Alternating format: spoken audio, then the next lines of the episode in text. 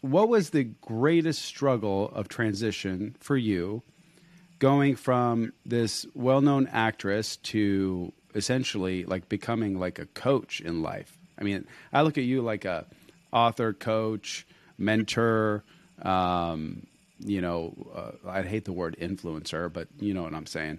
Um, that that is trying to make and is making an impact in people's lives you know so like what what was that transition like for you or do you, are you still acting is it something that you still love or is that just something that you it was a chapter in your life I still do. I love. I still act. I love it. It's. It. I'm an artist, and I, it is the process of acting, the craft of acting, is very close to the craft of designing my life that I started as a young kid.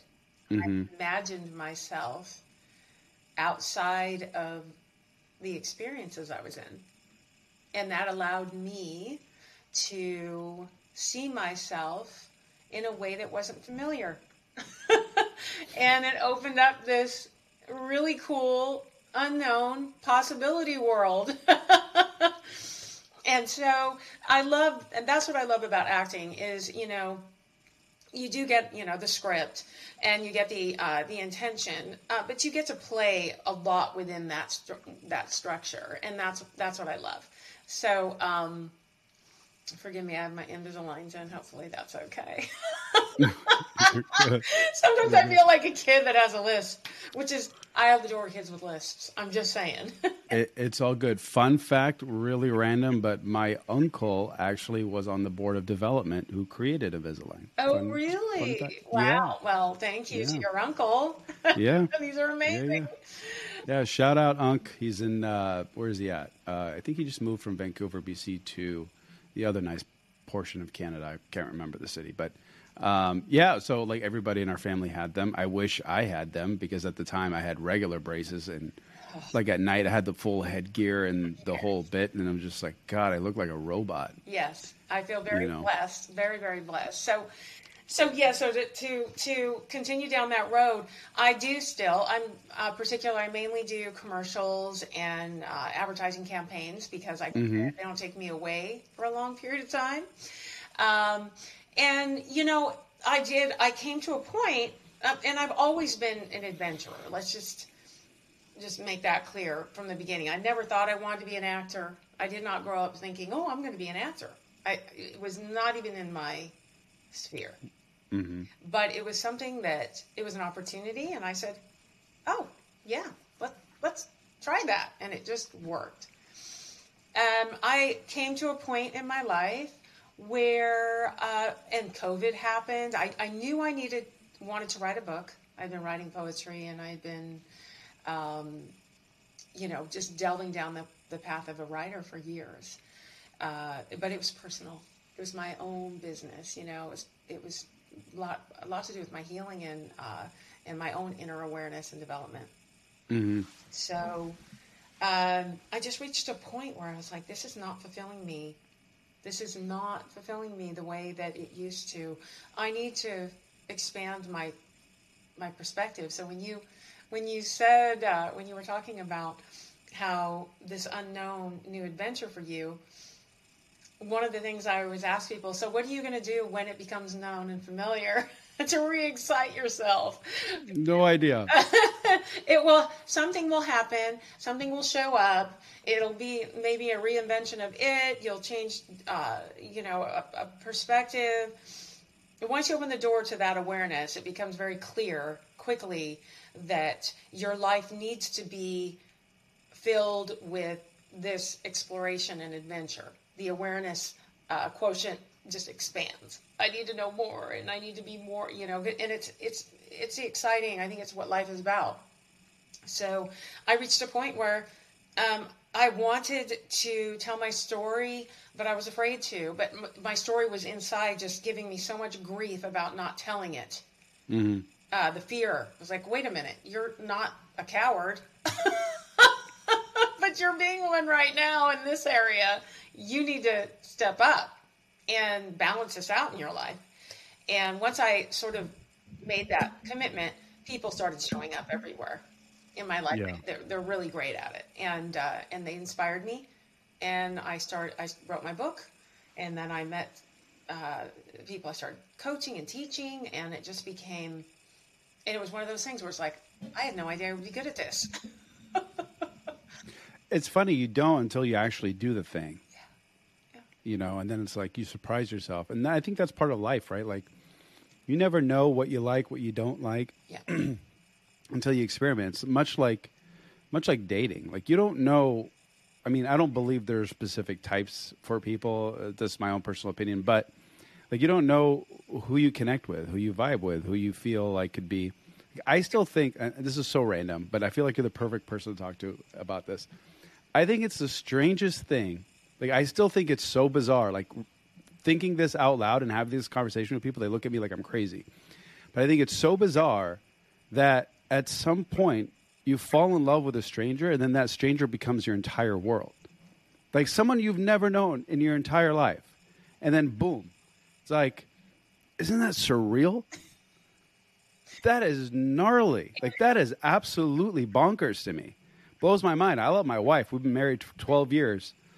But to this day I'm like like you're a stranger. Who are you? You know what I mean? Like I totally hear you. It's ex- wow. and and the Like word- you're laying next to me right now. Like you what? You know? So I think it's fascinating. So, anyways, going to my point, which was like you don't know until you know, and you won't know until you actually do the thing or try things or experience things. And so I, I, I love that. I don't know if you want to talk too much about this. I'm really curious, um, but you you you were able to heal yourself or heal trauma, and I don't know specifically what type of trauma, physical, mental, both, emotional, um, through through nature. Like, what what does that mean exactly? Because I was curious when I read that online. I'm like, interesting. Did she like walk on water? Did she immerse herself with the leaves? Did she find some weird ointment in like the jungle of India? Like what what happened here? all of the above as far as the view. Um, and Yeah. Yes, um, and all of the above. Uh, so, the way that I healed myself in nature for a, a long period of my, well, pivotal years of my young youth, during some of the worst trauma I had been through physical, emotional. Um, I come from a family of extraordinarily violent alcoholics and Oh, wow. abusers. Um, my grandfather killed my grandmother. Oh my god! Yes, um, it, terrible drunk, um, violent, and it and at a time when uh, spousal abuse was accept, accepted.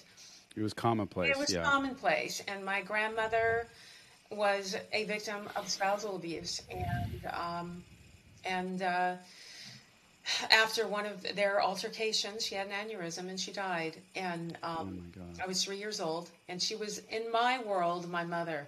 I bonded Yeah. with her like my mother. My mother was very young. She had my older sister and myself, and uh, just not capable of being a mother yet. Plus, she had grown up in that family, so um, she this was her life. She had witnessed this with her mother her, her throughout her childhood, and um, but I bonded with my grandmother. I'm sure I bonded with my mother to some degree as well, but I bonded with my grandmother in a way that was extraordinarily deep. She the um, level of unconditional love that you feel from a mother came from my grandmother. So it was like like I stuck to her. I loved her, and um, I want to interrupt you real quick because I found this really interesting with women mostly. Like the fact that you were three and, and you remember the feeling. I don't remember anything when I was three years old. And, and I've spoken to a lot of men. They pretty much similar. But my wife and like, you know, my, my oldest daughter and my sisters, they like remember stuff when they're like two, three. I'm like, how? How? How is that even possible? So it's remarkable that you're able to not only remember your grandmother, but you were able to remember the bond because it was so surreal, it was so significant, it was so powerful that it left an incredible uh, impression on you. I just I don't mean to interrupt your story. I just thought I wanted to point that out because that was fascinating. It, no, I have very clear memories when I was two, three, four, five. I mean, it's like, it freaks people out too. I just have always been that way, and I'm one of those people with an uncanny memory, which has served me as an actor. I was going to say, definitely a perfect career path. Yeah, exactly. How did that? I can happen? remember what I had for breakfast. Hmm. yeah, I know, and it is kind of different with women, and I don't yeah. know. Maybe it's because of you know what we do, how we carry life, and life expands within us and grows, and yeah. maybe it's something to do with that and the way we were made.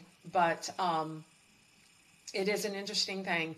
So yes, I had this very intense bond with her, and when she was gone, it was devastating. I spent years, literally years, crying about my grandmother um, in such grief and so during that time, my mother had no compassion for me through that. She has was in so much of her own pain, and it wasn't. I was going to say she, you know, she she didn't want to. She just couldn't. She had zero, zero ability to be there for me. She was in her own recovery, and it was very common at that time when parents had children at young ages, um, and it was just a different time and they tended to do what was done to them. They tended to mirror. They didn't have the kind of information we have. Uh, didn't mm-hmm. have the ability to access it we do we have now, and um, so what I did is I ran away. I was a runner from the moment I came out. I came out early. I was breech, feet first. Let's go. How how old were you when you ran away? I well, I left. Well, the first time I mean, like ran away, ran away consciously was thirteen. But when wow. I was yes, when I was a little girl, little girl, I used to leave all the time. Five years old, I would leave all day long. This was a difference between my generation and and uh, my daughters, my daughters and my husband. It, uh, it, he, my husband's generation the same way. Go out and play. Be back before dark no phones, no nothing. Like no nobody's the wiser, and it's like you, you didn't even give it a second thought that there's pedophiles out. There's there's criminals. There could be someone to abduct a child. like that doesn't now.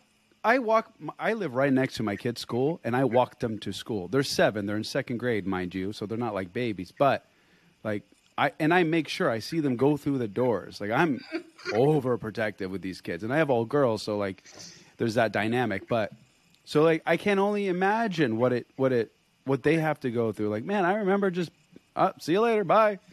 Don't know how you're gonna reach me. Uh, oh, all day, all, yeah. all day, and you know, and it's so funny because the same thing with Ardar. She's 28 now, but she's you know, she's I call her my daughter, she's my stepdaughter, but she's like my daughter. I've had her for she's got me. I'm her bonus mom, yeah. and yeah. um, and she's got a lovely mom as well. And uh, but she, you're just you're just mom number two or or mom B. I'm bonus. Yes, I'm. There you go. The bonus, and uh, but she's you know she's definitely like my kid, and we and we just laugh about. She's like, you're so lucky, and then at the same time she loves that her whole life was, you know, very sheltered in that way. She has yeah. different experience. I mean, she's, you know, she, she's had so much protection. But yes, so I was gone, and what I was doing during those years, being by myself and in nature, like real wild nature, out in the mountains of Santa Barbara, running around, rattlesnakes, big cats, little cats, uh, all manner, you know, streams, rivers, salamanders are my most one of my most favorites. Predators all over the place, ways to die off cliffs, you know, falling, just ways to die. And how I'm tarantulas and how I just had no fear there. So what yeah. I did and how I healed was nature embraced me. I saw in the gentleness I needed in the salamander, the slowness, the way I would focus watching this, this the water spiders playing across the top of the water, walking on water, dancing across the water, playfully, you know, zigzagging across from each other. And it made me giggle.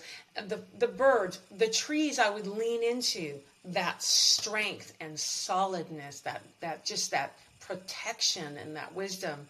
I always felt supported. So there was, and the, the smell of the grass, I would go and I'd find sour grass and I would eat it. I knew I could eat sour grass and the flowers and the petals from it.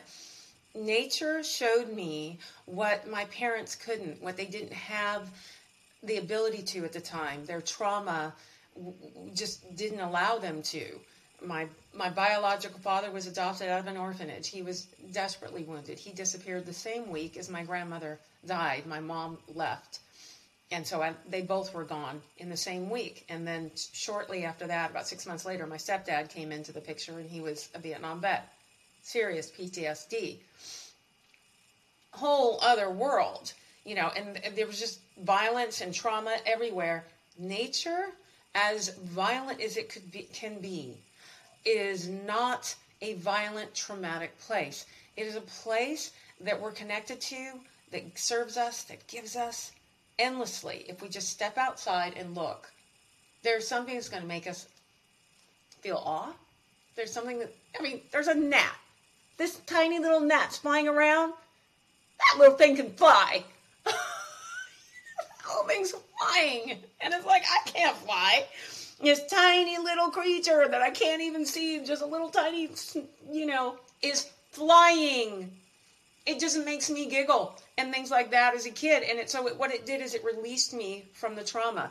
It remapped it through my emotional response instead of being, you know, I, I just resisted being trapped. And I just was very confrontational. I said no and I ran.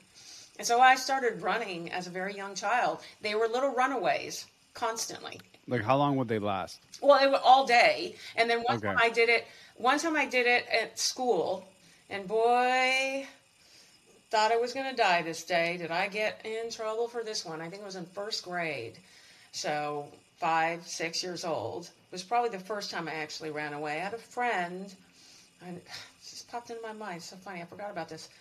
I had a friend um, that asked me I would go home with her, and I was like, "Go home with somebody else? Yes, I want to go to your house because going home to my house, I never knew what was going to happen. I didn't know if it was going to be a good day or a bad day. If it was going to be, mm-hmm. I just never knew, and it was never safe. It felt so scary. If you don't mind my asking, and you don't have to answer this, were you abused, or was it just your mom, and you were witnessing it? No, my mother wasn't abused. My, well, she wasn't abused by my stepdad. No, she was abused by her father. Okay. I was abused by my mother and my stepfather. Oh. Yes, my mother was violent like my her father, and she drank, and she had, uh, you know, she she was doing what a lot of people um, did is they just did what was done to them. With, yeah. You know, without the tool of self awareness, without the understanding that your job is to do something different. Your mm-hmm. job is to see it, acknowledge it, make a different choice. Takes work. It's hard. It, it it does. It is difficult, and and, and I can only imagine as a child like how that shapes you. I mean, because you seem lovely, and just you know, like pure joy, and I can't I can't picture I can't picture the trauma. I can only see like happiness and fulfillment and, and love and which obviously you did your part, you know, like you were able to essentially, like you said, remap, rewire. Um, and and when you say nature, the way that you're describing it, the way that I see it is like you're witnessing life take place, like real life. You get to see, you know, animals or creatures basically hunting for their food to you know mating to just drinking some water or whatever the case may be like you're just witnessing life and i think what is interesting is that you're present and you're able to be present so you're able to just take it in all at once as it is and i can picture it um, which honestly is a beautiful thing because like if you look at what we do in today's world we're constantly behind screens. I mean, we're behind a screen right now, but constantly behind screens. Our attention span is out the window, um, and we are there's so many different distractions, and there's, you know, like the screens is a big one, but then like we, we always have like all these. Oh, I have, I have this, I have that, I have this, I have that. I've got to go, go, go. I got to go to this appointment. I got to get groceries and got to pick up the kids from school, and then I got to do this. I'm like, whoa, like I truly believe that like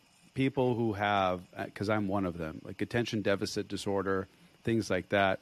I don't even think it's a disorder. Like the more that I look at it, I think that all of this stuff was brought on by the the, the the craziness of the world that is today. I don't think we're designed like that. I think we're designed to like do three things.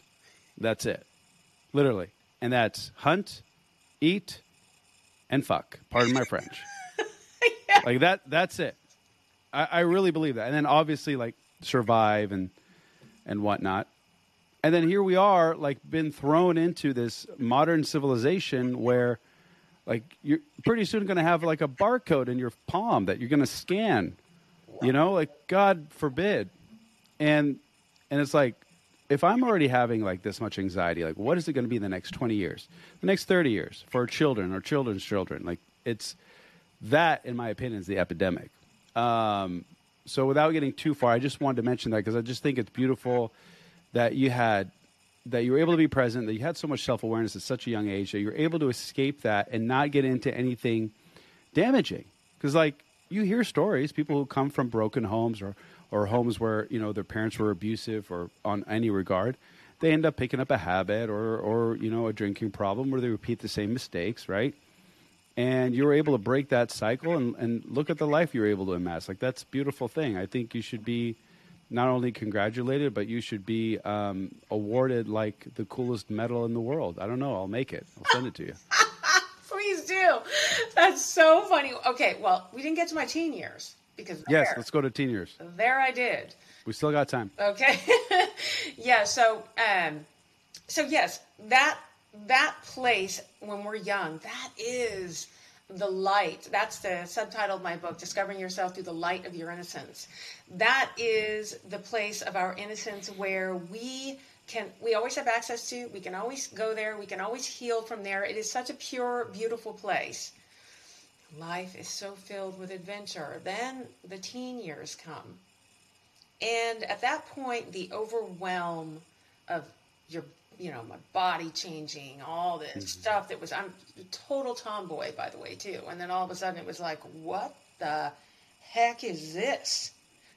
Literally this is a pain in my, you know, lifestyle here. I was not happy about this. and I was young when things started. I was, you know, 11. And wow. it was not okay.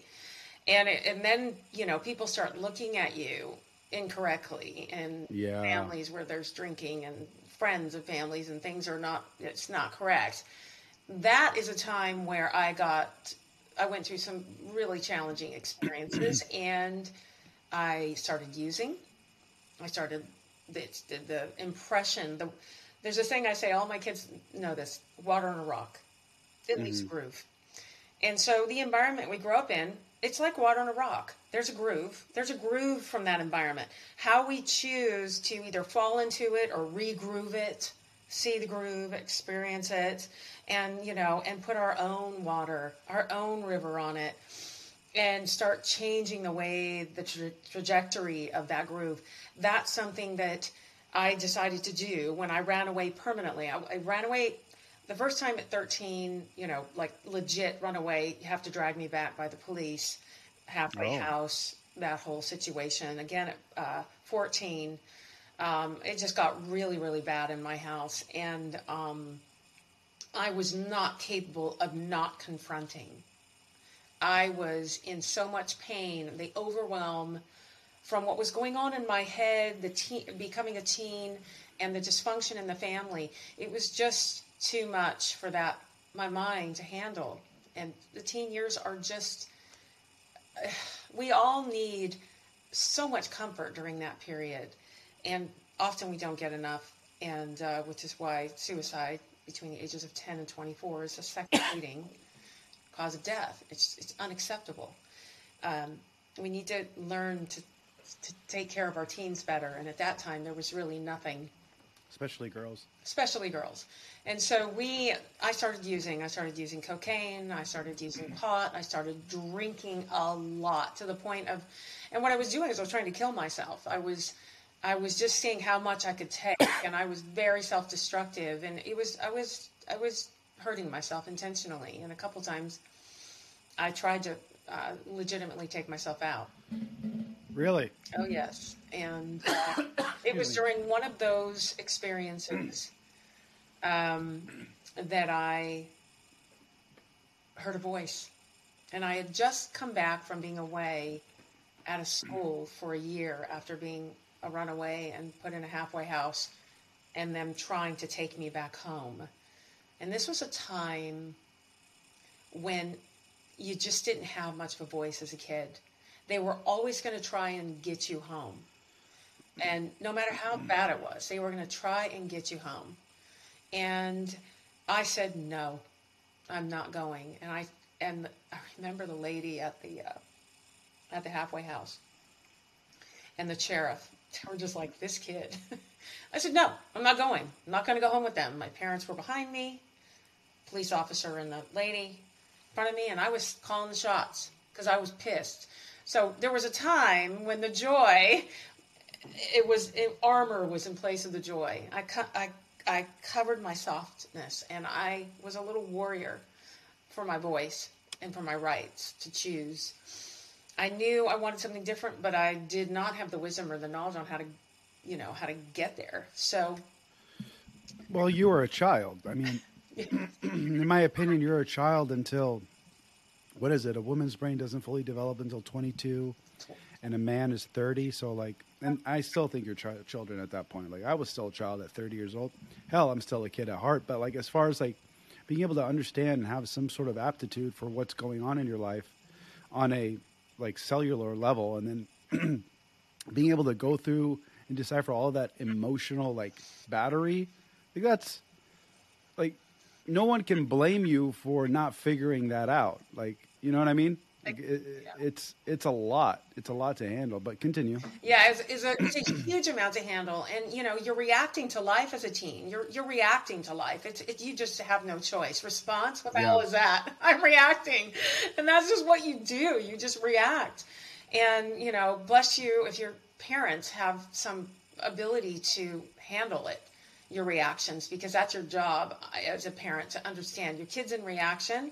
Their job is to push your envelope, to hit your triggers, and to call you out. It's what they do.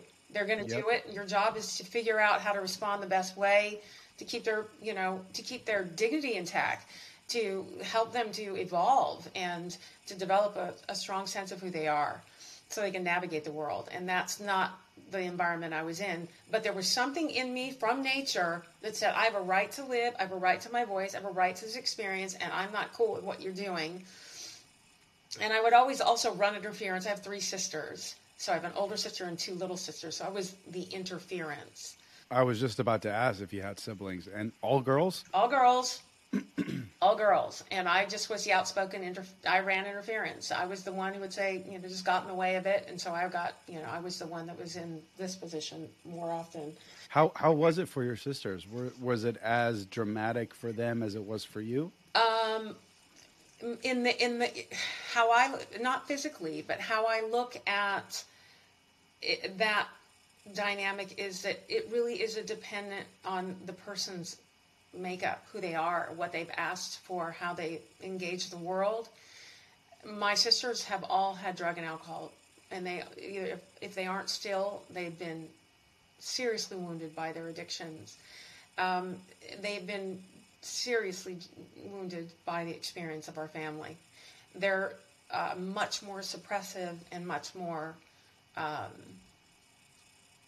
they're just much more suppressive and numbing it than I was. I had a voice of confrontation and a voice of choice uh, from a young age, and I just I just chose myself rather than the safe route, which is do you know shut up and do what I say or else, and that's um, I just didn't have I didn't have the disposition for that, and my sisters numb themselves, and they so they have suffered terribly and still do.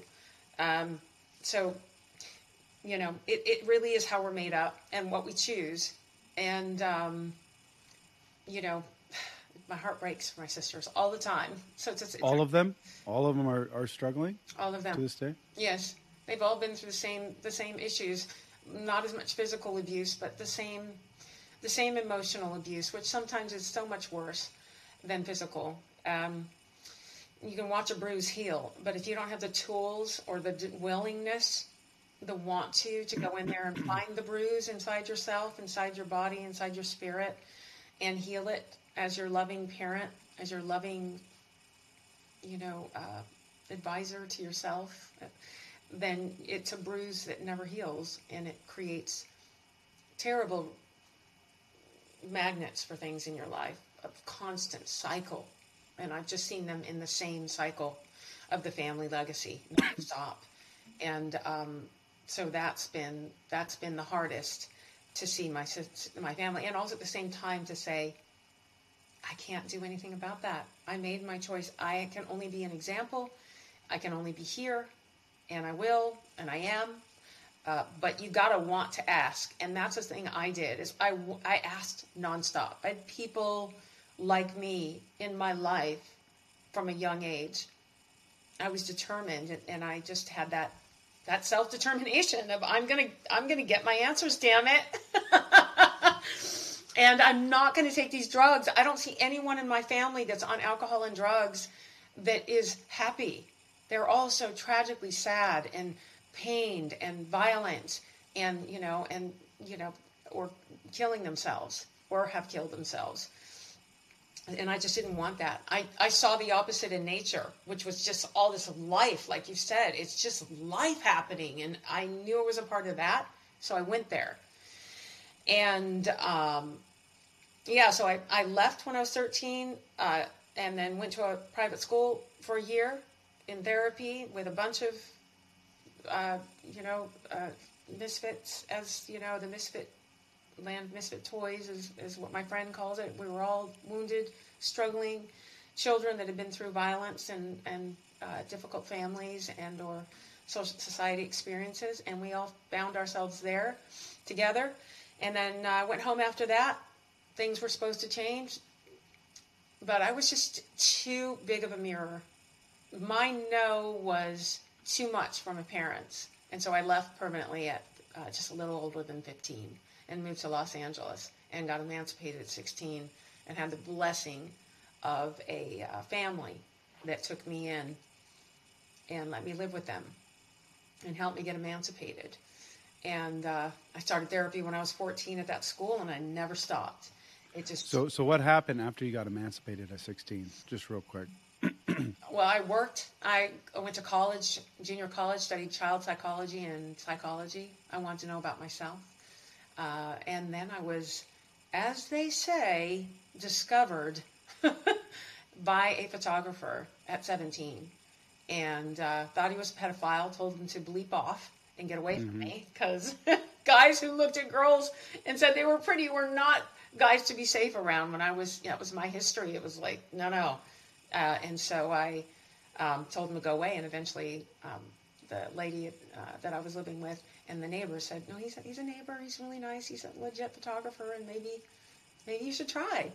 Maybe mm-hmm. you should mm-hmm. try. Let him take a picture." And I said, "Okay, as long as as a friend of mine comes with me," and I did, and it just kind of rolled out from there. It just became like a an experience. I the one thing I always did is I embraced adventure and opportunity that never stopped from being in nature. How old were you when you got approached for the photography? 17.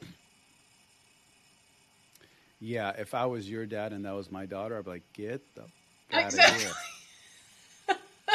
my my 22 year old now she's technically my stepdaughter, but I don't believe in step in this family. Exactly. You know, it's probably part of my heritage. I'm Lebanese, um, but I remember this is this isn't to make you sad or anything, but one of my grandfather's last moments on earth, my twins had just been born. I think they were like maybe like six, seven months old at the time, just fat, round babies. And and he said to me, one of the last things he said to me was, he said, never treat her like she's any different than those two. And like I already have that, like I, that's instilled in me. But for him to say it, I don't know, in like his final moments, because I think he passed like a month or two after that was really like it really resonated with me and I try and like I instinctively never treated her differently. Like I'm actually probably harder on her than on the twins and that's only because she's older and I have high expectations for her because she is a lazy 22 year old but when she puts her head down and actually does what she's supposed to do she like exceeds her own expectations i'm like this is the time to like ha- you have all the energy. Like, how are you tired? Like, I work 16 hours a day. How are you tired? You know what I mean? Like, come on, let's go. But I ad- I adore her, and so like even she, the whole point of that was, she was like, well, you know, I wanted to do modeling. I'm like, absolutely not. That's not happening, especially in today's world. Like, why? So some freaking psycho can ask for like a feet foot picture and let him pay you a hundred bucks for? We're not doing that. Sorry, no.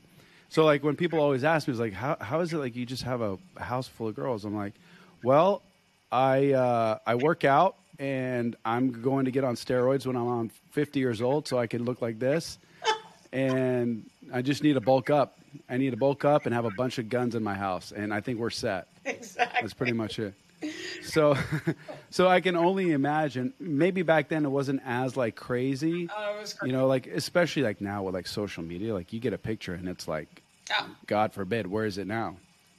it's insane. Well, I didn't. I didn't have any parents at the time. I did, but I was emancipated. I didn't. yeah. I was my own adult, and but I was yes so young, and I was. I, I had you know my shield, my armor at that time. I was very Yeah. guarded.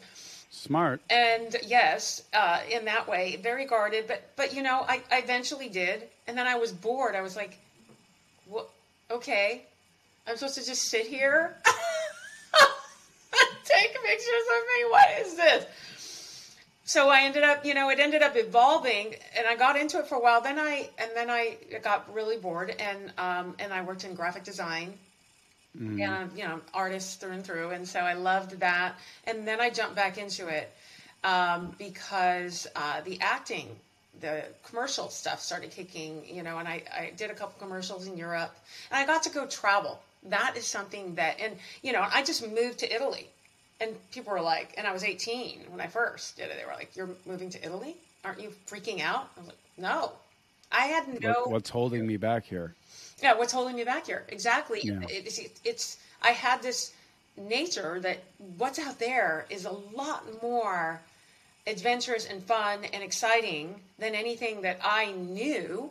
And so I had I had had wonderful experiences. So I was really blessed that way, um, and a great experience in, in Italy. And um, What a place to be. yeah, just love. I it's like I was so drawn there. I still am. I love Italy. Um, so yeah, and then I, you know, and then it kind of evolved from there. I got into the acting side of it, uh, and I used the same tools. The tools that I redesigned my life as a kid in nature came in handy as an actor. I was like, wait a minute, this is very similar to my imagination, except I'm okay. I'm applying it to this person. I had this really developed imagination, so it was it was kismet that I was drawn to it, and I, I so I had and have success and love it, and it, it just is part of my nature to to uh, create in that way, and I used what I learned as an actor to help further refine how I wanted my life as I was coming out of, you know, it wasn't like it was suddenly joy, joy, happy, happy. I went through all manner. Life would trigger something, and something that Oh, I'd yeah. been through would come up, and I'd have to deal with it. I was in Jungian uh, therapy for analysis, Jungian analysis at the Jungian Institute in LA for years. Um, they were trying to figure me out. like, I don't understand how, one, you're not in jail or dead. After hearing my story, like, I just don't understand how you have a smile on your face. And I was like, how can I not have a smile on my face? The world is available. And they were just like, I, okay. And so I was, I spent years, and they would, you know, trigger things that I lived through. And I had this, you know, I would I would go from being so happy to just being so depressed and reclusive. Something would come up and it was really severe. And boyfriend at the time, he was like, "Okay, you can put those six shooters on your hips away. Okay, I'm not going to hurt you." That was my thing is uh, the trust. I didn't trust people really. It was like, what are they really? Uh, everybody was suspect. So it took me a long time because I didn't. I just didn't know I could let people in and they were not going to try and, you know, when the people in your immediate family are the people that hurt you the most, Yeah, that's It- devastating. really does something to the trust uh, path. And you have to redevelop that. So that's probably what took me the longest. How old were you when you met your now husband? Uh, my husband, I have the most amazing story. I met my husband the first time when I was 19 years old, almost 20. Wow. And he uh, he worked at a modeling agency I was with That's funny. as yes, their CPA. And I at 20 had have had a CPA. So he became a friend of mine who I tried to set up several times with friends of mine and could not see him for the life of me as a partner in my life, my my dream. hmm Uh, for 11 years, we were friends. You're kidding. No, 11 years. Did he like you? Like more than a friend? He did. He told me. Uh, he told me. Uh, you know, I had and always knew, and I was like, you know, I, I always had such great. He was a one person. This is really interesting, though. Is he was a one person I did trust. The one person naturally trusted. We'd have these long conversations. I have no skeletons with this guy. He knew everything about me, all the crazy relationships, previous marriage. You know, the, the I mean, I was went out with okay, I'm just gonna leave that part out for I'm gonna be on the phone for I'm gonna call for an hour, another hour. But oh, my relationships were hilarious, and he, uh, did- you know, Did you go out with cartoons? Just curious. well, not really. I went out with musicians. Ah, yeah, I know all about them. yes. I went out with okay, '90s musicians with the long hair and the crazy behavior, and yes, yes, yes, I did. Uh, oh, yeah, it was interesting, and uh, and so he was like, "What is this girl doing? I know who she is in there. What's she doing?" Well, I wasn't trusting. I was still not ready to trust in that area. I was still dealing with my own abuse in that in the intimacy area Yeah. what I had lived through. And so that area was, you know, and, and I was always gone. So a relationship with somebody who wasn't really reliable was also just kind of worked, had our own lives. And um, yeah, so we were friends. And and then, you know, my girlfriend, he called, I was going through divorce, selling my house, and uh, I've been through a divorce actually, and I, I was just in the point in my life where I was like, okay, I'm just gonna focus on my work. I'm done with relationships. I'm just gonna be celibate. I'm over it. I can't figure this out. I just keep choosing the craziest people, and uh, wonderful experience and blessings because I have stepkids as a result, um, which who, who I adore. But in the personal area, it was like, who are these people? I keep choosing. I'm like choosing them because I want to take care of their kids or you know, and it's like I'm here to help their kids and I'm not about, you know, their kids need me, so I'm, you know, there for the kids and then there's the dad comes with the package and it's like, what am I doing? But thank God I was there for the kids. And thank God they were, you know, we had the, that, you know, it, it was just an interesting experience. And so my girlfriend says, she hears Jeff, who's calling me because I'm working out all my finances. He's my CPA. And, uh, and she's like, do you, uh, uh, this guy, he called, I heard, I'm just not, I wasn't eavesdropping, but I, I heard his voice. And have you ever considered dating him? I think that there's something there. And I was like, no, he's like a brother. I mean, he's, I've tried to set him up. In fact, I'm trying to set him up with a friend at the ranch right now who has a horse with my, you know, she, her boards with my horse. And she's like, well, I don't know, you might want to consider. I think that there's something there that's really good for you. I'm just saying.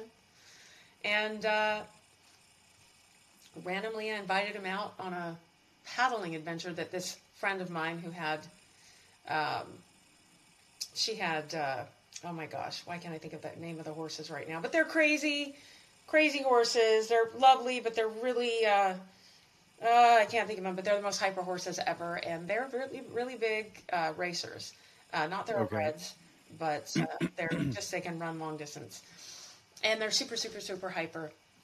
And she was too, and she wanted to go paddling, and I thought I'm going to be Jonah. This girl's nuts. I'm going to either be in the middle of the channel, and we're going to be floating, and it's going to be a rescue. and I just happened to be talking to him that day. And I said, I'm going paddling. And he goes, Oh, out like what kind? And I said, In the ocean in Malibu. I'm terrified. The girl I'm going with doesn't know what the heck she's doing, but I said yes. And he goes, You never paddled? And I said, No. And he said, Well, I I, I said, Have you? And he said, He goes, Yeah, some.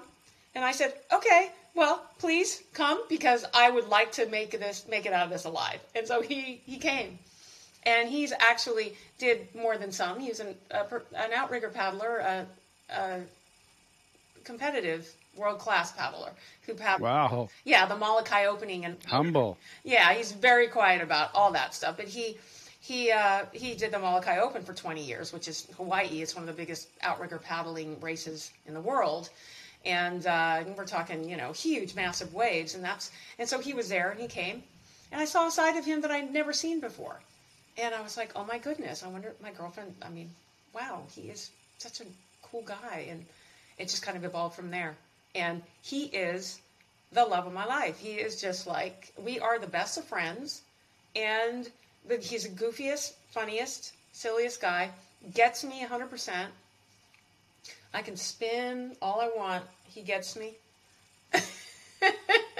and he knows everything about me there's nothing and he just you know and it's one of those relationships and we do the same thing that you just at the top of this interview we do the same thing sometimes i'll look at him i'll go who the heck are you living in the house i inhabit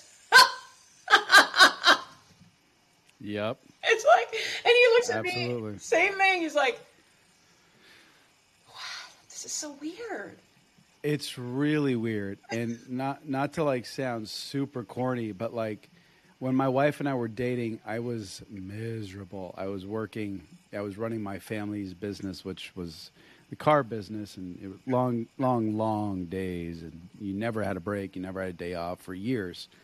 and I don't know how the hell she stuck with me during that time because I, I hardly saw her. so the, the moments that I did see her were like, like I treasured them, and like I would, I would literally tell her, I'm like, I cannot wait for the day that you and I get to wake up next to each other every day for the rest of our lives. And I knew it. I knew it within like, I don't know, maybe like a couple months of, of dating her that that, that was going to be it. And like the first two months, we didn't even see each other. Like it was a com- it, we met on Facebook, just so you know, and and we just built a friendship. Literally, we just talked every day on the phone or via like chat, um, like uh, G chat. It's like the old school way of doing Messenger. Yeah.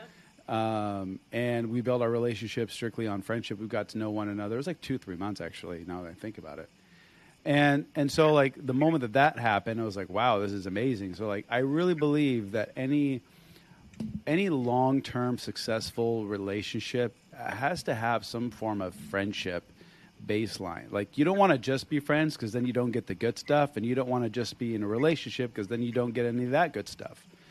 And so it's like you how do you have a relationship with someone where you can't be authentically you and like to not feel judged or to to not be ridiculed and and to just you know to just be and i think that's a beautiful story the fact that it was an 11 year gap and then all of a sudden he turns out to be the love of your life like you can't make that shit up that's pretty cool so i, I applaud you both i think that's uh, that's wonderful that you were able to both realize that and, and, and build a, a loving and lasting relationship. I think that's awesome. It's it's inspiring. It was it was a trip, and you know you're right. I tell everyone now they're like because when people meet us, they'll say, uh, "How long have you guys been together?"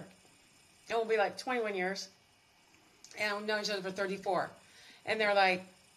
What? I thought you guys just got married. Like you're so goofy together. And it's like, well, and I was like, what is that? And I said, we were friends and for a really long time. And I just have to say, don't hop in the sack with the person you meet right away because that just, can I say the word? You can do whatever you want and say whatever you want on my podcast. Okay, that just fucks everything up. No pun intended. There you go. There you go. It just you heard me curse like six times. Okay, well, I, I, I don't know. I just Fuck shit crap. Who cares? Okay. Okay. I'm not going to say Ricky Gervais's favorite word because he's one of my favorites ever. And uh, oh my God, I love him. That guy's a cartoon. Oh, he is a cartoon for sure. Yeah. He's genius, though. I don't know if you've seen Afterlife yeah. or Derek. I have. just genius. Um, he's a brilliant man. He's so. I brilliant. agree with you. Oh, just absolutely love him. Um, but yes, uh, that's everything. That's everything to be friends first because, and to get past the point where you're just itching to be together that way. Let that go and get past it. Yeah. And then let it build from the friendship. I mean, there was a point where I was like, this is is this what is this is it it was so unfamiliar because of being of that part of my life having been taken from me at such a young age not ever knowing what it felt like to give myself to somebody. Yeah. I never had that experience that I was giving myself to someone. And that is so important. And even when you're in that space of all that physical, all the endorphins, all the, you know, the rush of that sexual mm-hmm. attraction. Mm-hmm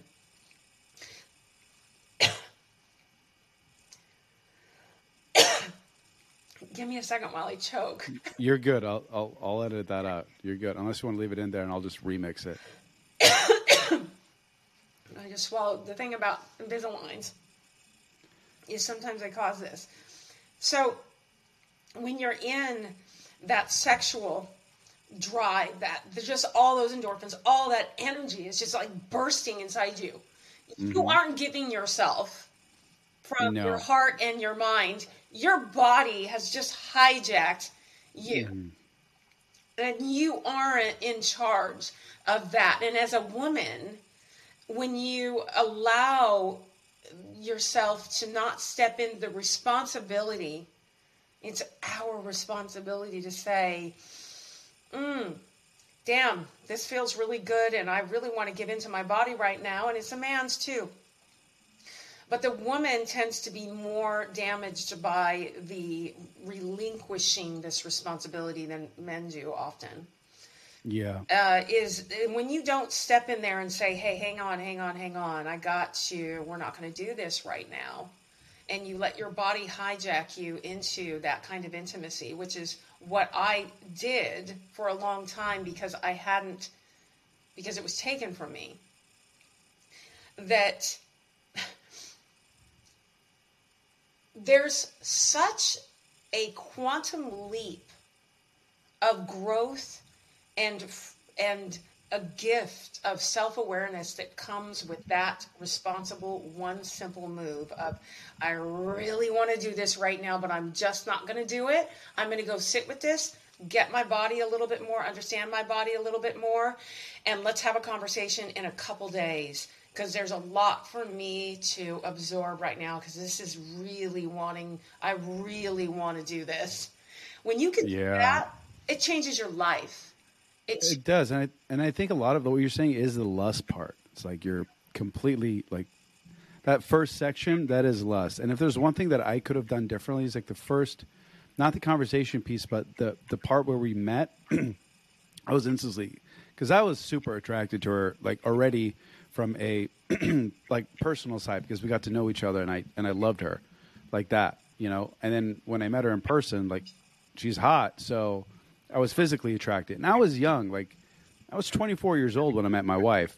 I had no real relationship prior to that. I had relationships, but they're looking back on it now, like those weren't relationships. Those were like childlike. I don't know what you want to call them. Just a yeah, yeah. So like I learned a lot with her, but I also I fucked up a lot with her because of my insecurities, because of my lack of understanding and knowledge, because of my lack of self awareness. And so, like, if I could have a do over, I would probably even postpone like the sexual part of the relationship even further, um, or at least not be so like because I was just I was literally like like you just bred a horse and he's ready to rock and roll. Like it was just I couldn't I couldn't do anything. It was this beautiful woman and she's right there and and like I'm because like I was never one to like I never really dated. I had girlfriends. I was never one of those guys that just like played the field. It wasn't my thing. I don't know. I'm just not wired that way. I don't give a fuck who believes me or not. I'm just not. And so like when I when I build a relationship or like I have some interest and there's some form of chemistry, you know, that's when I like start to have those feelings. And it was and it was like it was the most it was like I was hypersensitive with her. It was the most I've ever experienced. And I don't think I've ever told her this. And it was just it was so crazy. I didn't know how to respond to it. So it's like what I felt here and what I felt here and what came out was like this weird jumble of of words that came out as this like little insecure boy who had no idea what he was talking about. I don't know how she stuck around. I have no idea. Maybe it was my goofiness. I really attribute it to that. Um, other than that, I, I, I don't know. I'm, I wasn't anything special. I was just, you know, stupid, ignorant kid who had no business trying to be in a serious relationship. Not that this matters, but she's she's six years, six years older than me. So you know that not to say that six years is a big stretch, but that's a long time because in six years, what I've been able to go through from a just from a growth standpoint, let alone relationship, it's huge, like huge, huge. Like what I what I do in a year is is insane. So six years is pretty drastic. Anyways, I don't know where I was going with that. I just I wanted to comment on what you were saying, and I thought that was really critical because if you can like if you can put off that that lustful section, that part where you're just like oh, and then and then build a foundation, I think you'll either know if it's the real thing and you're just wanting sex, right? yeah, you'll either know it's a real thing and you want to play it out, or you're just wanting sex and you're just turned on by her because you know we're animals and that's what happens. I get it. Um, so I love that. I love I love how you broke that down, and I just wanted to throw in my two cents because maybe guys are listening. They're like, I don't know what she's talking about, bro. Well, it's it, I love that you said that because it was it was likely your transparency because all the things that when you were just telling me about what you were going through as a woman, I'm listening to it going, this is adorable. The transparency of of having this and this and this all going all at once and not knowing and you're like, what the heck? I don't know how she said because you were completely transparent. And a lot of guys are afraid to be that transparent. But when you do hold off, like you're saying, the empowerment you give yourself is making the choice of yeah. is this real or do I just want sex? And if you decide you just want sex, you're going into it at least eyes wide open, not being hijacked by your physical yet undiscovered or aware of how you operate physically uh, experience of you at this point. And, and, not misleading her and yourself at the same time. Totally. And, you know, and my husband and I, even though we had been friends for 11 years, once we started actually dating, I mean, the first couple days, I wouldn't even go on a date with him by myself. I brought friends. And. and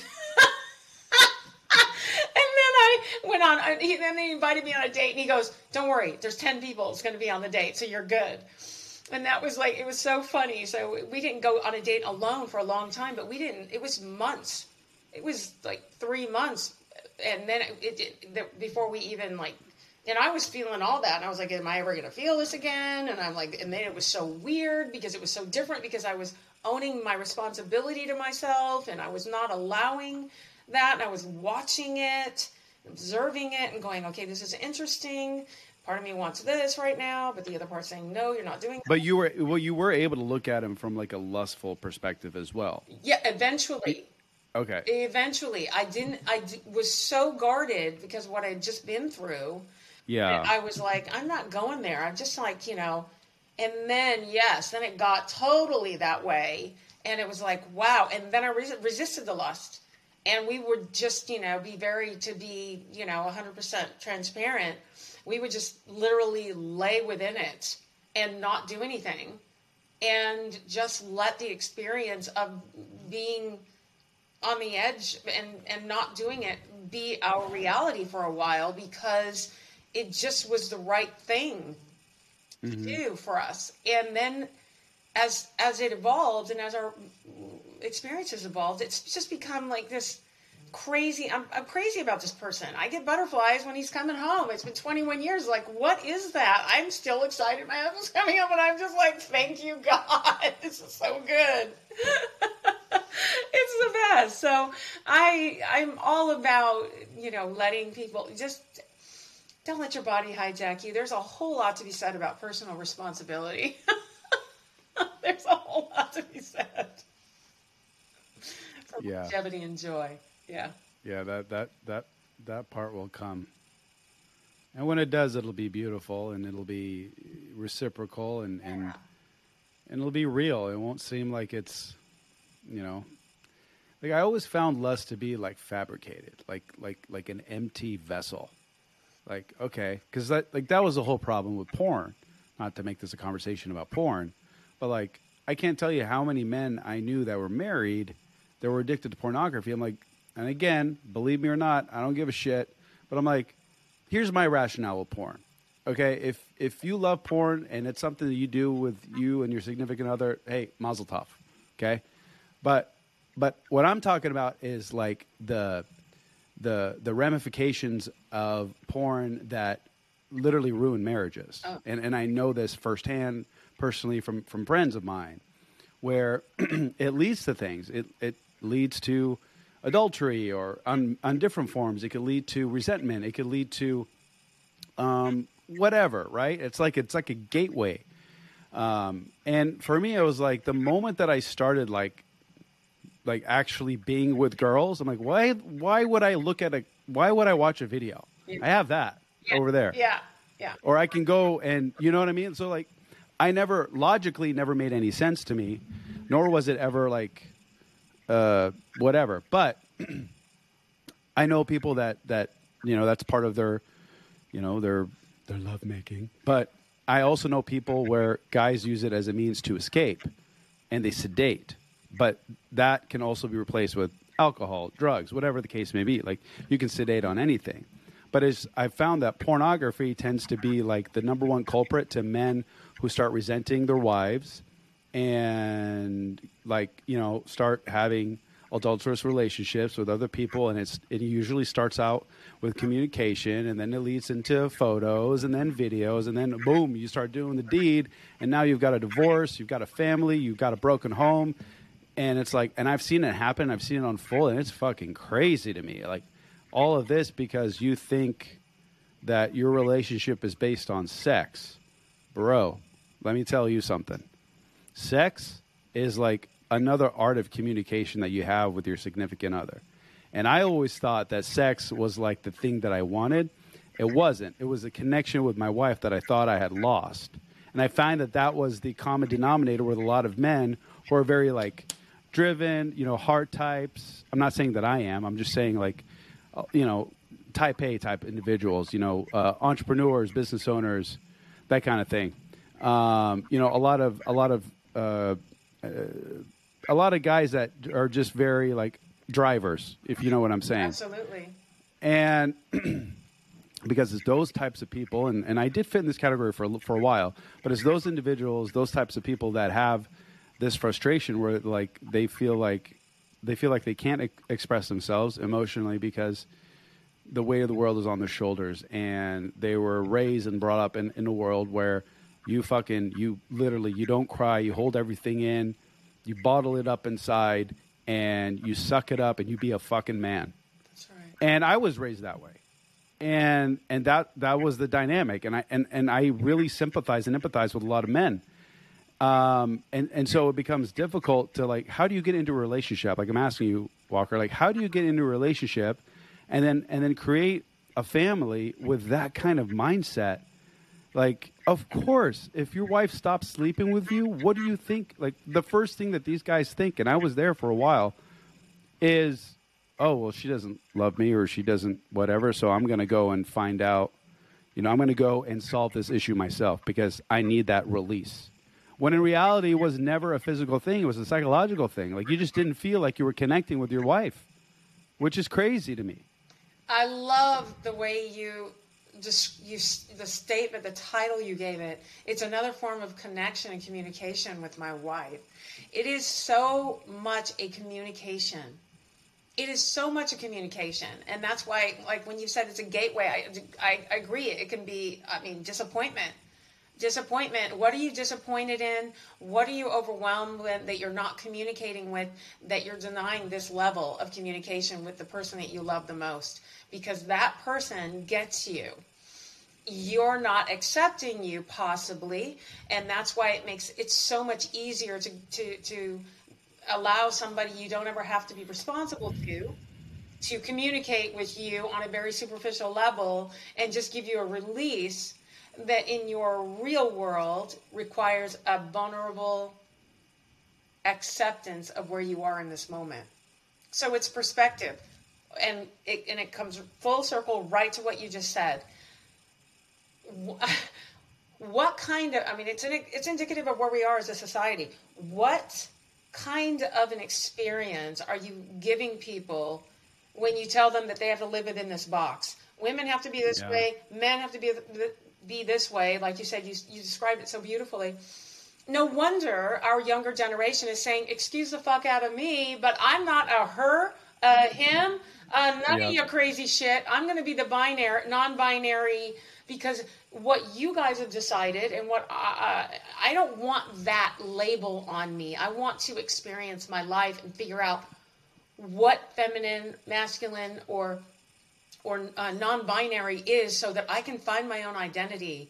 And I think that comes from just generations of this this uh, labeling that has given uh, so much pressure to men and women to live within that that you know uh, paradigm that doesn't mm. work. It doesn't work for this evolving connection. Sex is not something that just st- stays static. You do it one way, the way you did when you first met, and that, if it doesn't, if it's not that way forever, something's wrong. No, it needs to. It's a communication that is ever evolving. That's why I love how you said that. I appreciate that. I wanted to ask you a clarifying question, and and again, if this anything you want to take out, we'll take out. Not a big deal, but th- this was interesting that you mentioned this, and I and the reason why I'm bringing it up is because I fucking agree with you wholeheartedly, which is exactly what you said. Um, they, kids are so fucking confused right now that they have no idea what to do, and they're raised by men like that. They're raised in families and they end up being so all over the place. And I don't know if it's boredom, I don't know if it's confusion, I don't know if it's a combination of the two. But now you're like you're creating like sexist. Like what? What? Like, listen, if I I will respect your wishes to be called whatever it is you want to be called. Cool. You want to be. You want me to to you know you want to be labeled as you know a lamp. Hey, I'll call you the coolest fucking lamp in the world. That's your business. What I have a problem with is societal law and societal standards for our children. And and it shouldn't have to be so like you don't have to necessarily be pragmatic, but at the same time you don't have to be so far optimistic in creating these nuances of, of, of gender identification because of the fact that we are in a society that I don't know, maybe it's it's like it's like we went all the way to the right. You know what I mean? It's like, okay, so we're gonna let wife beat her, be fine. You know, abuse her children, cool. Smoke while you're pregnant, drink while you're pregnant, fine. All that kind of shit, and then it's like, oh, we go all the way to the other side of the freaking ocean. Like, what the fuck planet are we on right now? Yeah. You know what I mean? Absolutely. And, and, and forgive me if I'm, you know, overstepping on your beliefs or your friends or whatever. I have friends that I identify as that. I get it this isn't a disrespect thing. This is just like where are we going as like as as people? Yeah. This is too much. Way too much. Uh, there's a, you know what I mean? Yeah, there's a lot of suffering. I, I think that one of the things that I have the biggest problem with is teaching children yep. at a young age what they should and shouldn't think of themselves as in within their sexuality. This is we are in discovery as children. If we're born with a specific body part, sh- ought we not be loving to the way we were born and what we were born yep. with? Ought we yep. not love and be grateful for the gift of what our life and the body that we have? That's mm. the, the area where, for me, I get, I draw the line of this is cruelty to children. They need to just be kids. Don't tell them that they now have to understand all these different pronouns and all this at such a young yeah. grow up and they want in their teens and they decide you know in their late teens look i have always been uncomfortable with this i mean what if that's if that's what they say i've always been uncomfortable and they have the mental capacity to make sense of it, then I think that you're on. But they don't, though. They're children. Like, I understand there's always that variable, but, like, I'm sorry, you're not going to be a five year old and you're telling me that you think that, you know, you should be a, a I don't know, Decepticon. Like, no. you know, like an Autobot, whatever. The, like you, you don't know. First of all, you don't have the capacity emotionally to understand. You don't have any kind of worldview and knowledge to be able to. It's like okay, there's a difference between knowledge and wisdom. Wisdom is the accumulation of knowledge over years and in perpetuity that has been actually had some sort of practical application in your life. You saw it, you lived it, you witnessed it, whatever the case.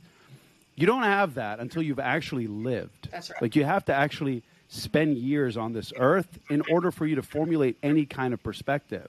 So when it comes to like a child being able to identify something like that, that is bonkers to me. And then the fact that you were wanting to teach my children, whoa, now we have a problem. Yeah. That is my biggest problem. That is yes. that is mine too. And so like and I, I think it should number one not be in school. Kids need to be kids and we Yeah. it, it not indoctrinated into belief systems because that is not cool. And it's not just in this arena that we're dealing with, you know, indoctrination with kids in schools. That's a whole other conversation.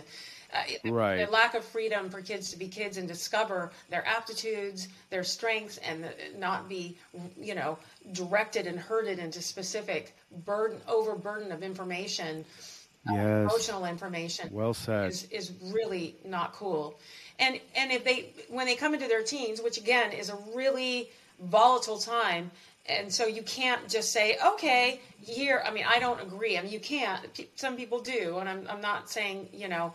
I'm not condemning people that do, but I'm saying it's a dangerous and slippery slope when you let your teen say, "Well, I don't uh, identify as I, I identify as this, and I know I'm this," and you don't take the time to educate and show them both sides and walk that road with them in a way that's really about personal responsibility and awareness. When you just say, okay, and you don't show the po- negative possibilities, you don't show both sides. You need to show both sides. There's, I mean, there are stories, stories after stories after stories of kids that have gone through, um, that have gone through uh, the medical. sex change? Pardon? Like a sex change? Yeah, like a sex change, the medical, the all the drugs, and committed suicide as a result of what it's done to them mentally. Well, no shit. You're pumping yourself up with hormones either to get you to have more testosterone or more estrogen. Like it's not natural. It's not, and the fact that you and but here's the thing, part of it is that you put your child into this. You allow your child to walk into this, and schools will hide it from you, which is crazy that there's any kind of school rule where your parents aren't welcome.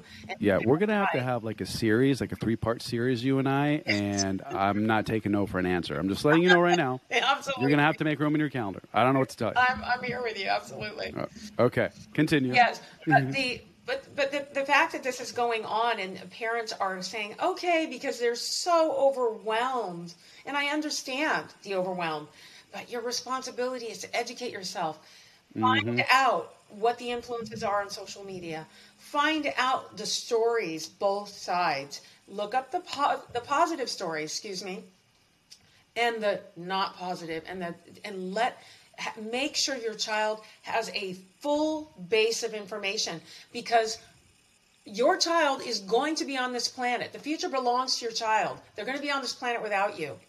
Yeah. As Kahlil Gibran said, you are the bow. They are the arrow. You, you, you're the quiver. They, you shoot them off into the future. What you strengthen them with and teach them how to look at both sides, gather information, make a responsible, informed choice.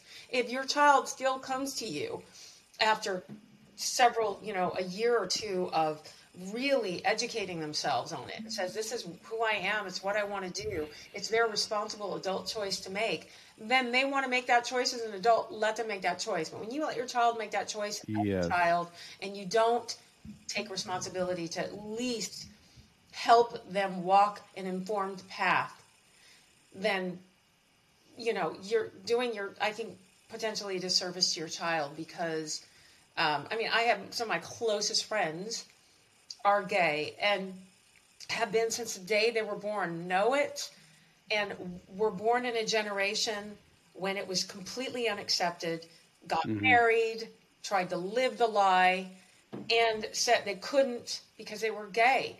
And I and and it when they said enough of that bullshit. I'm okay with being gay and i'm okay and the world's going to have to be okay with me too. Their lives change and they're incredibly successful and wonderful amazing human beings. Uh, and and that's that's their you know that's their experience. I think it's terrible to be railroaded in either case. It's something that you have to have information on. And as a parent and as a school for god's sake back the fuck out. Excuse me. Of yeah, child's no, well-being. They need to.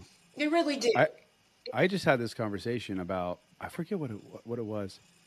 Um, oh, this morning I was I was filling up my kid's water bottle for school, and I spilled the ice, and I said, "Oh gosh," or "Oh my gosh," and Mimi, one of my twins, she's like, "Mrs. Tabor said you're not supposed to say, "Oh my gosh." You're supposed to say, "Oh my goodness." I'm like, "Well, is Mrs. Tabor your your dad and mom?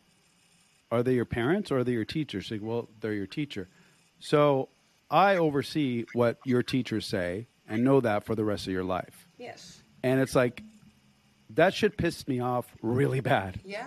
Like something so simple. I I do tend to have a little bit of a short fuse with, like, what I what I like to call my non-negotiables in life and my kids are like number one. Like I am, I'm like a, like a like a I don't know like a liger, like a tiger lion that's ready to just it.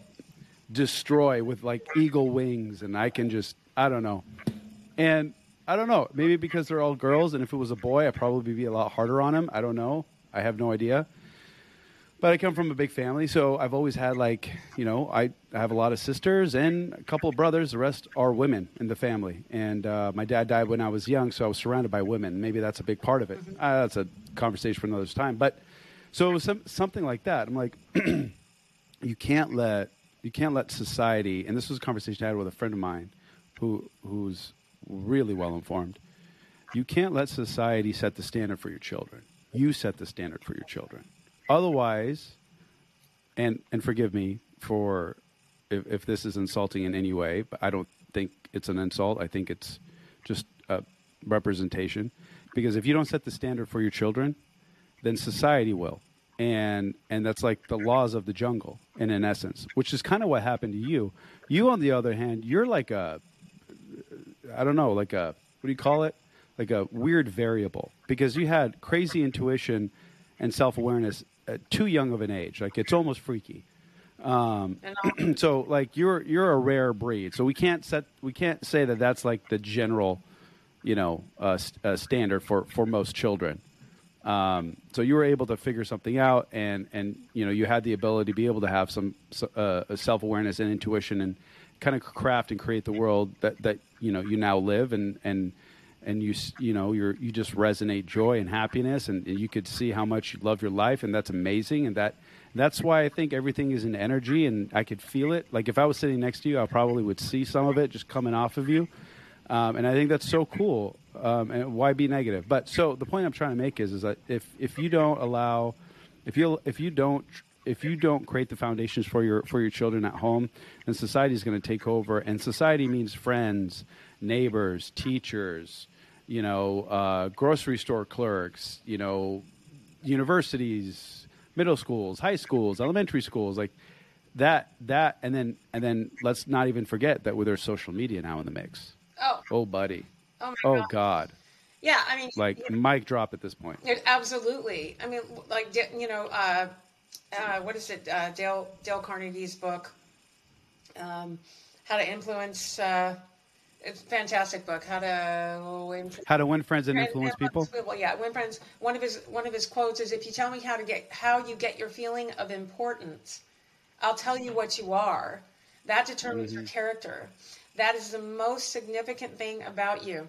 We live in a society where people are gathering their importance from people they don't know, thinking that the like that you get from a stranger is is relevant to the like more relevant than the like you get from yourself or your family, your friends. Even if your family's, you know, a wreck, uh, there's nature will tell you more about who you are and and give you a, a uh, an acceptance that has more value than going on a uh, platform with a bunch of strangers that you don't know that might be just you know putting a thumbs up in a fast moment, not giving really Yep, anything. yep, That yep. is not a good. Uh, you know, a, a good foundation for building your self esteem. Your self esteem comes from you being and doing and coming up into conflict or coming up into resistance and finding a way through it yourself. That's what self esteem comes from. It's from finding your solutions to your wants. That's how you learn about your capabilities. That's how you learn, you know. One of the things, like my my uh, youngest, my and I'm the same way. She's she's my stepdaughter, but she's my you know, I call her my my youngest. Hallie, she's 28 years old now, and uh, and I've always been get it. You, you want that, get it yourself if you can. You know, if it's something she can do, like and I do it with all my kids. You know, they want a cup. Can I have a cup of water?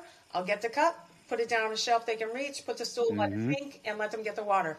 Well done. Because if I'm doing it, they're not going to ever realize they can do it. And self esteem isn't about what people tell you, it's not from the outside in, it's from what you discover from the inside out.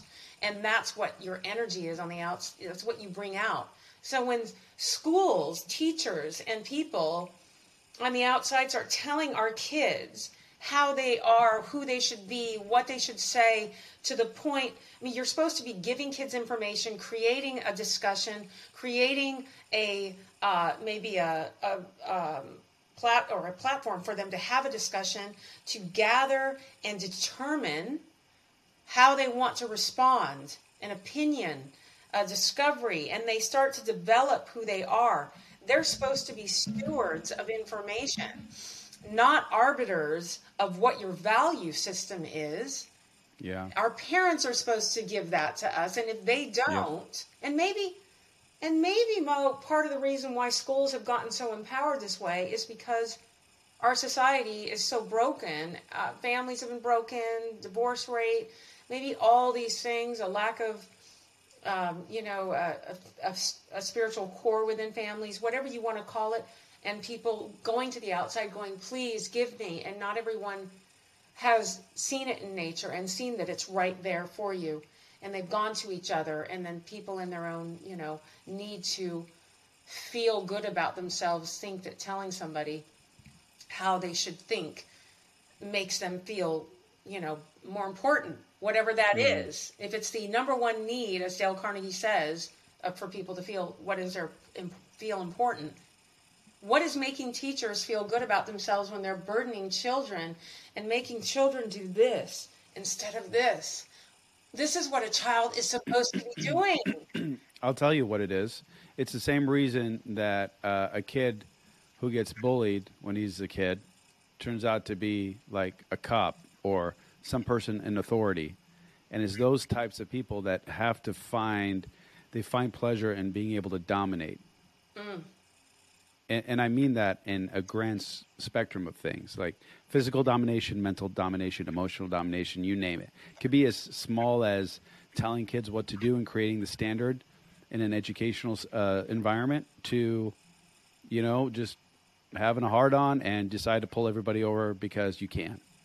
Whatever the case may be. Okay. It's just an example. It's not, doesn't mean just to, you know, it doesn't mean that every cop is a dick and every teacher is terrible and every hu- like we got to get we have to get out of the space of these extremes.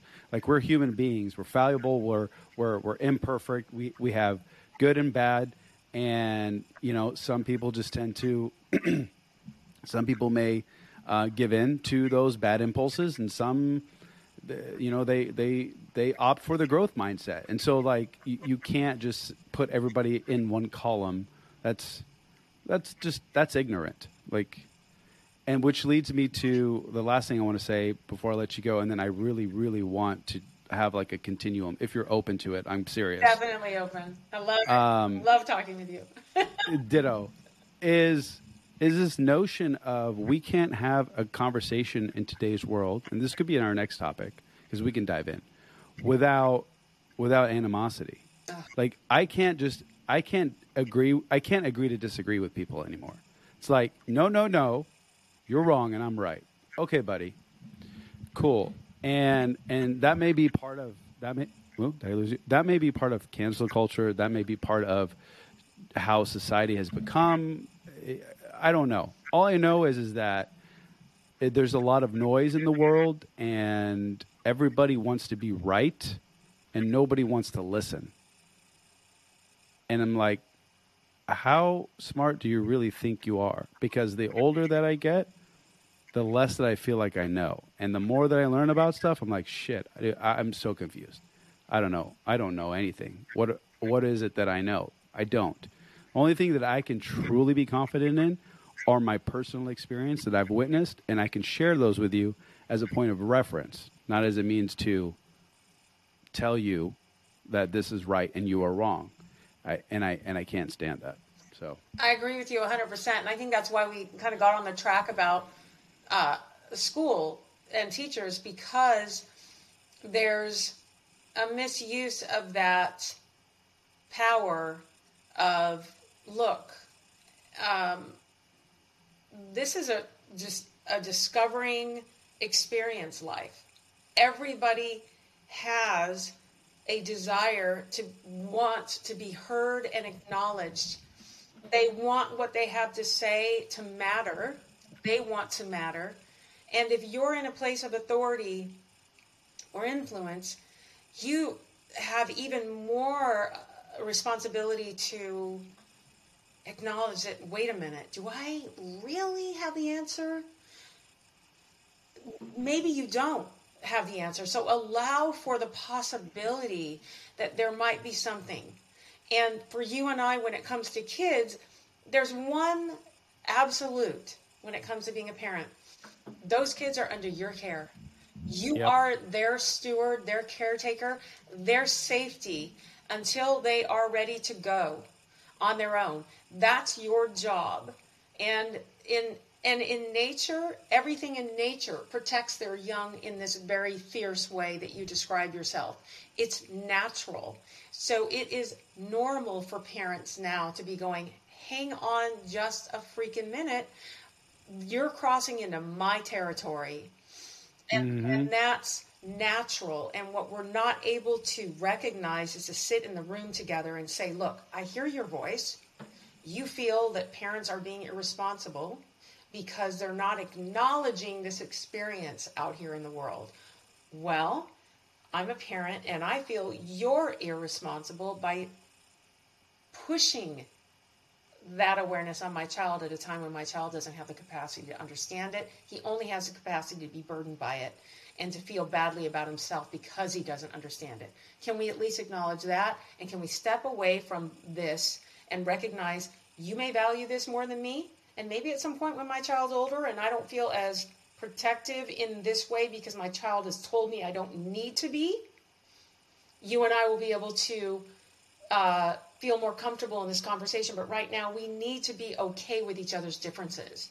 And that's where we're, I think we have the biggest problem is we're not okay with each other's differences and we're not respecting that they're both okay and have to be accepted at face value in some cases.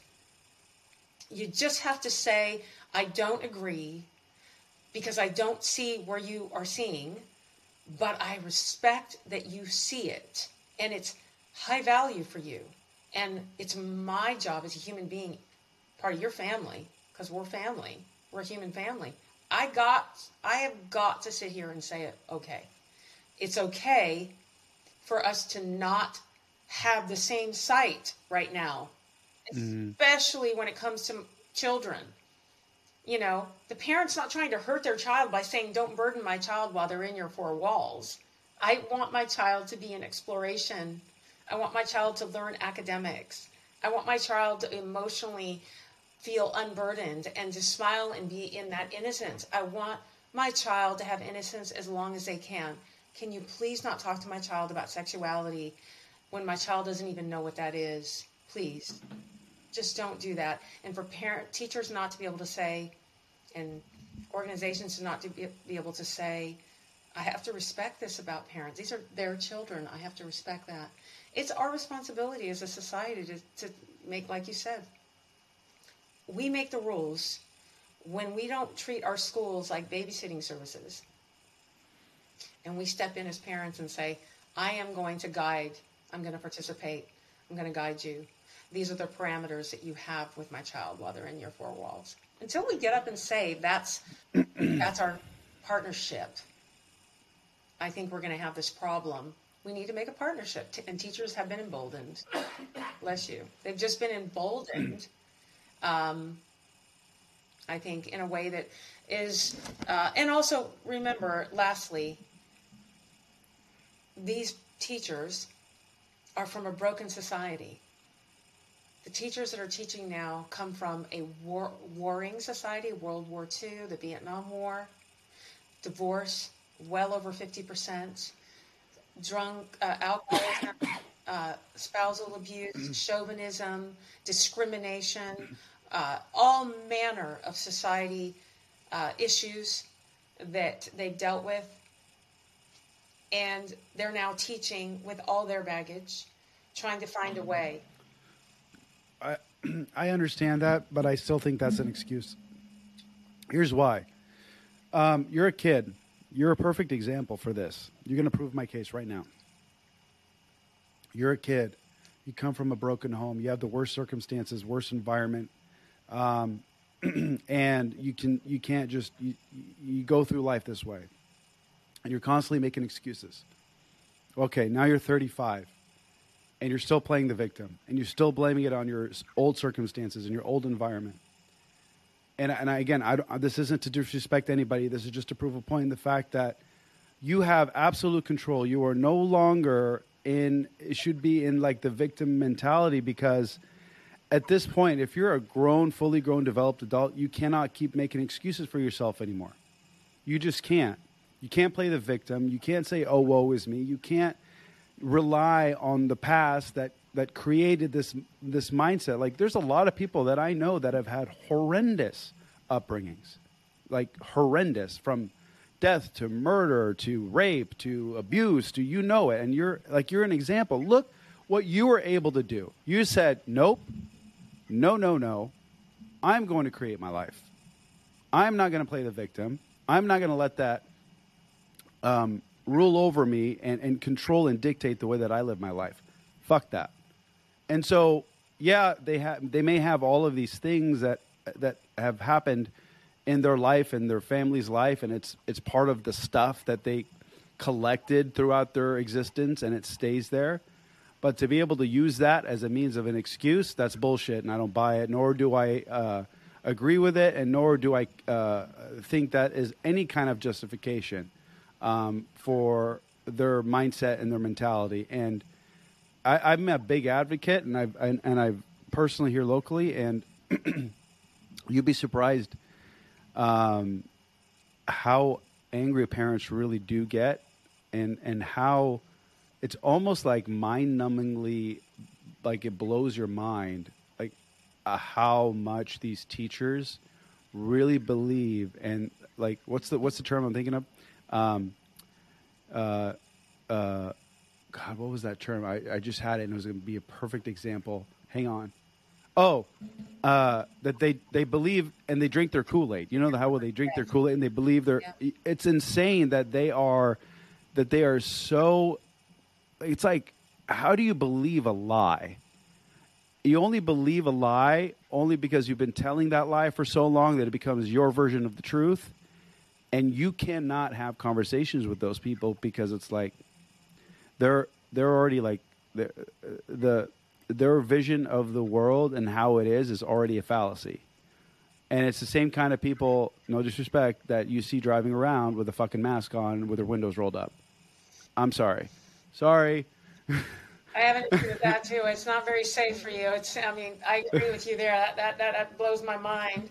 And I agree, it's not an excuse. You have to take responsibility, and if you're a teacher, you, you do. You you have to hold yourself to a higher standard of dealing with your shit before you go and influence young developing minds for sure, and not use them as uh, your workout space to deal with your issues. No question. Yeah, you're you're an educator. That's right.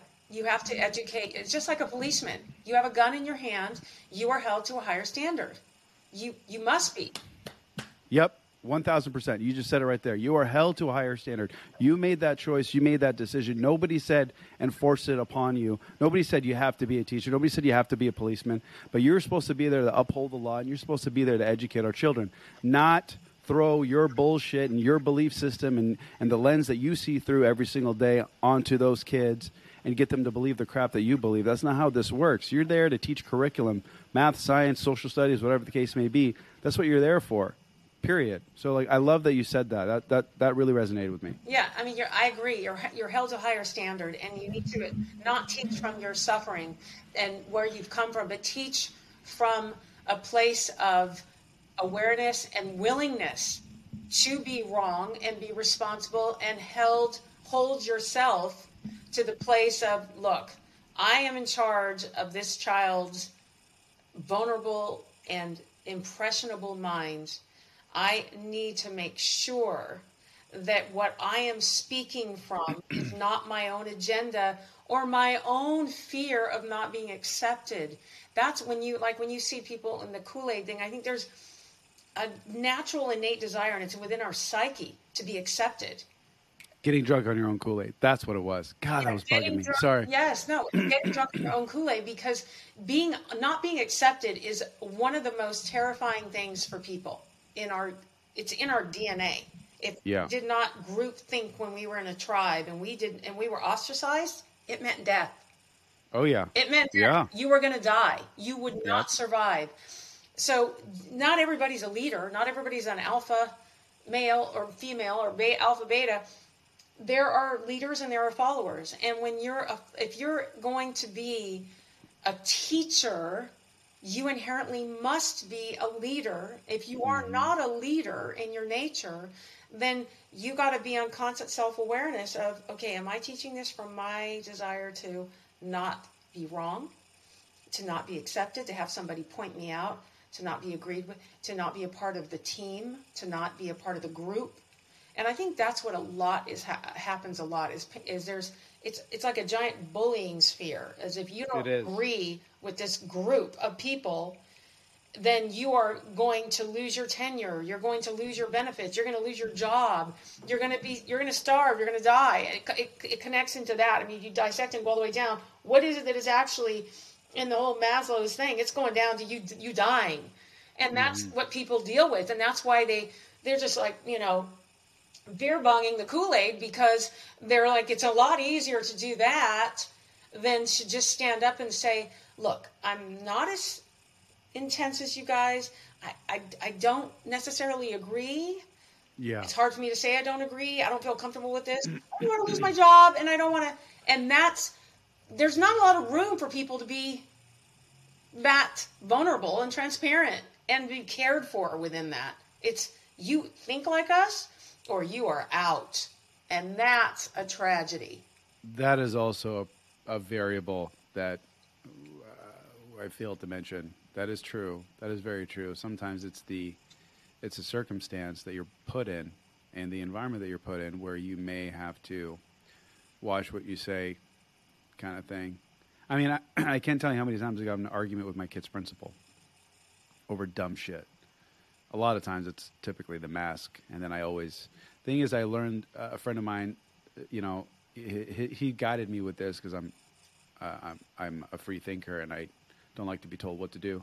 Um, right he said to me that uh, you know never talk about the science and never talk about anything other than the fact that you just need to approach it like you're two people, they're two humans existing, and come from that stance of humility and understanding.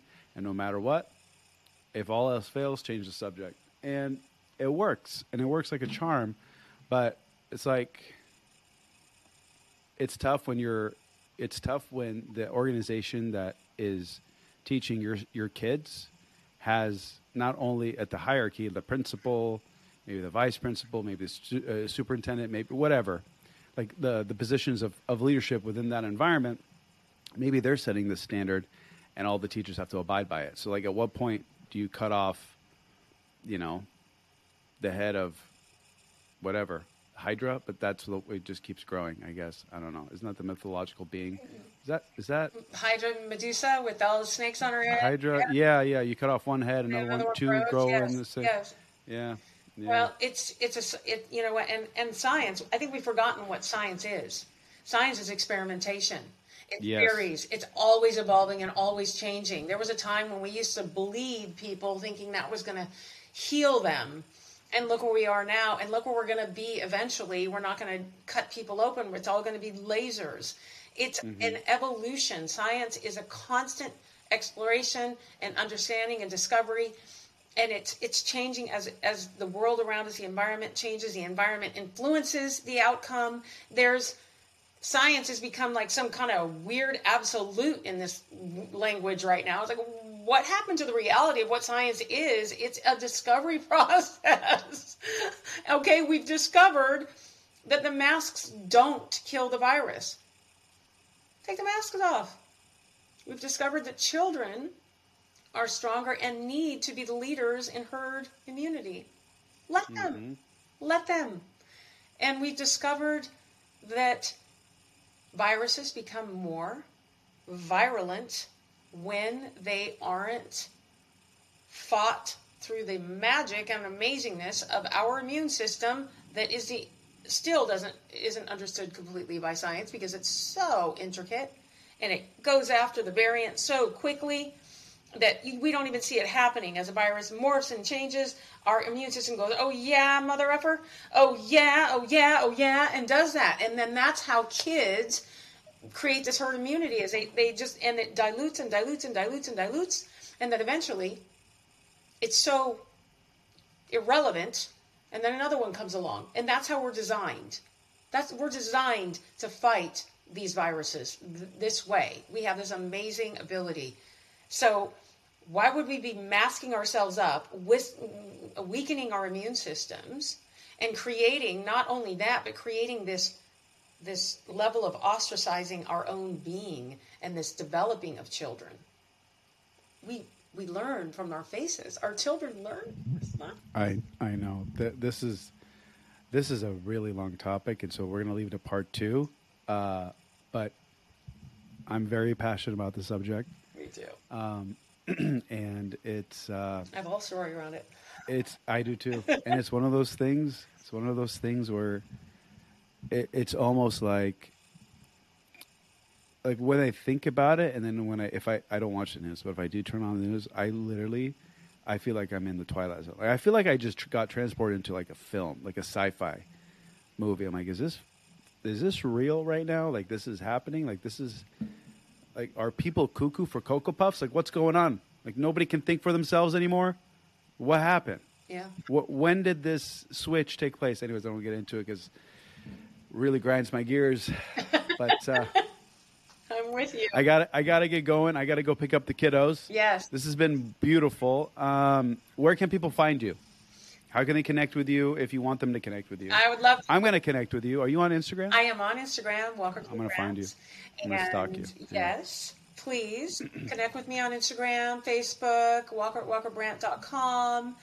Uh, my book Awaken is on Amazon. It's a super, oh, it's live right now. oh yes, super super cheap uh, uh, Kindle, and I made it, and I, I don't know, it's it's really reasonable. Put it that way, I just made it really reasonable on Kindle, and Awaken. Let me find it so I can post it in the link description. yes, Awaken. Is it just Awaken? Is there a discovering yourself through the light of your innocence walker kimberly brandt and uh, yeah so reach out i would love to have and i can't wait to have another conversation with you this is such so we touched on so much and there's so much expansion that we I know. I know. I got it. yes I got the book. Awesome. yes Thank Um, you. I will reach out to you on. So, I use Instagram literally as a form of communication. I just message people through there. perfect Um, if you're active on there, I'll message you. If not, I can email you or whatever your form of communication is. But I'd love to schedule uh, part two yes um, because there's just too much knowledge and there's too much wisdom. Um, and there, it, it's like I love it when I vibe with people. Like I cannot not have another conversation. Like this is not, this isn't. That's not right. Like we, we got to keep going. we got to keep going there's a lot to cover in this world Yeah, yeah, absolutely. and lots of fun stories. I mean, there's just so much more. Yes. Yeah, and I want to hear them, and I want to hear funny ones, crazy ones, Oh, wild ones, Yeah. gnarly ones, out of this world ones, and Oh, there's so many Ones that make you shed a tear. Exactly. There's ones that I've never